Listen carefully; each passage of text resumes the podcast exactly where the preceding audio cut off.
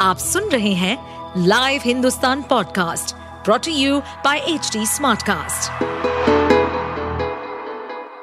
नमस्कार, ये रही आज की सबसे बड़ी खबरें कनाडा के प्रधानमंत्री जस्टिन ट्रूडो ने शुक्रवार को दावा किया कि उनकी सरकार ने अलगाववादी नेता हरदीप सिंह निज्जर की हत्या के संबंध में कई हफ़्ते पहले भारत के साथ सबूत साझा किए थे। ट्रूडो ने पत्रकारों को संबोधित करते हुए यह बात कही है।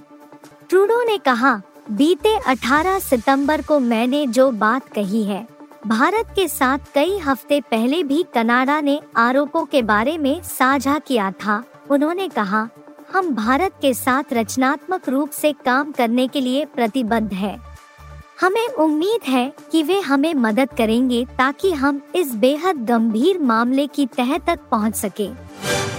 कोरोना महामारी के वक्त लोगों का जीवन बचाने उन्हें उचित उपचार व अन्य सेवा देने के दौरान जान गंवाने वाले पीड़ित परिवारों को दिल्ली सरकार ने आर्थिक सहायता प्रदान करने की मंजूरी दी है। दिल्ली के मुख्यमंत्री अरविंद केजरीवाल ने शुक्रवार को कुल 17 कोरोना योद्धाओं के परिवार जनों को एक एक करोड़ की आर्थिक सहायता प्रदान करने की स्वीकृति दी।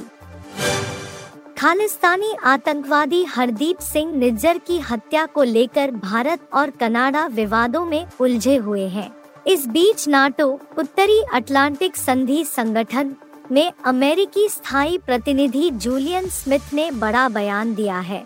उन्होंने कहा कि नाटो परमाणु अप्रसार, समुद्री सुरक्षा, साइबर सुरक्षा और जलवायु जैसे मुद्दों पर भारत के साथ बातचीत करने के लिए तैयार है।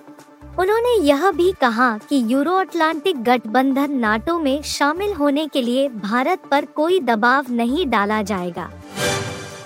भारत ने ऑस्ट्रेलिया को मोहाली में खेले गए पहले वनडे में धूल चटाकर न सिर्फ़ तीन मैच की सीरीज़ में एक से शून्य की बढ़त हासिल की, बल्कि आईसीसी वनडे रैंकिंग में भी पहला पायदान हासिल किया।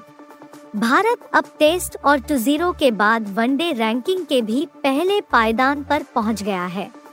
मोहाली वनडे में भारतीय कप्तान के राहुल ने टॉस जीतकर पहले गेंदबाजी करने का फैसला लिया था।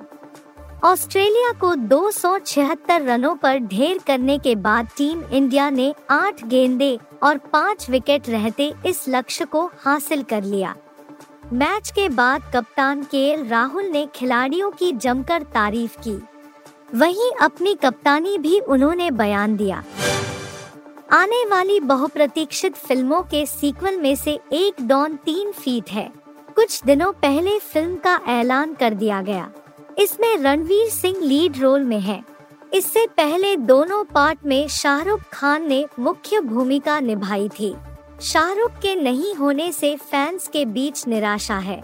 जब फ़िल्म को आधिकारिक रूप से कंफर्म किया गया तो सोशल मीडिया पर यूज़र्स ने कमेंट सेक्शन में भी लिखा, लोग डॉन के रूप में शाहरुख को ही देखना चाहते हैं।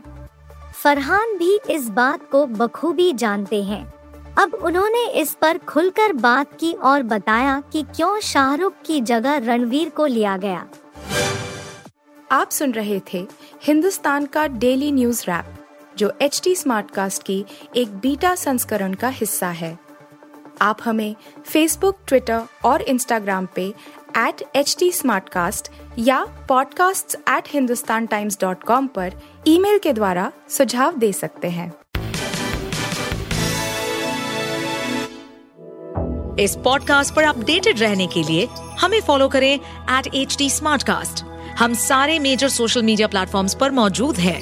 और ऐसे पॉडकास्ट सुनने के लिए log on to W W W dot H D Smartcast dot com